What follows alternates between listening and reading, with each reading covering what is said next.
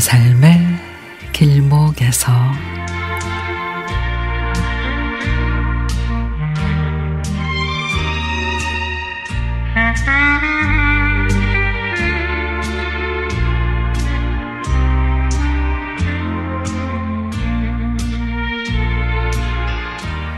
저는 분리불안이 심한 강아지랑 살고 있습니다.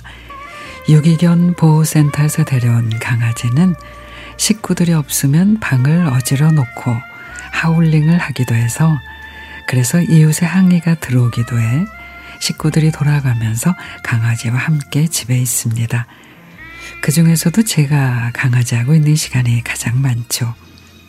그러던 어느 날 제가 생선을 먹다가 목에 가시가 걸려서 아들에게 부탁을 했죠. 너 있잖니? 시험 치고 시간 빈댔지?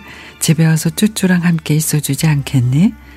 그러자 아들은 흔쾌히 알았어요. 시험 마치고 바로 갈게요. 그래서 저는 아들 기다렸죠.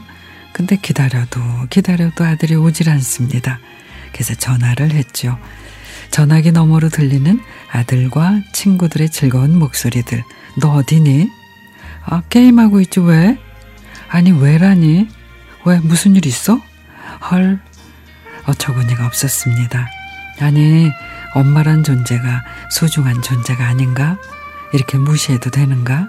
싶은 생각과 함께, 아니다, 됐다. 하고 전화를 끊고는 눈물이 왈칵 쏟아졌습니다.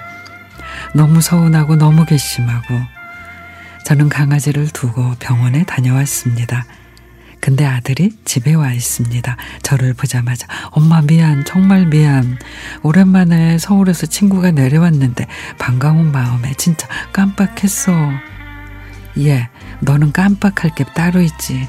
그래서 그래서 생각나서 바로 왔잖아. 진짜 미안 미안 엄마 미안. 그렇게 사과를 해도 그 서운함은 사라지지가 않습니다. 목에 있는 가시는 뺐지만 마음에 가시가 박힌 거 있죠. 목에 걸린 가시보다 마음의 가시가 더 아프네요.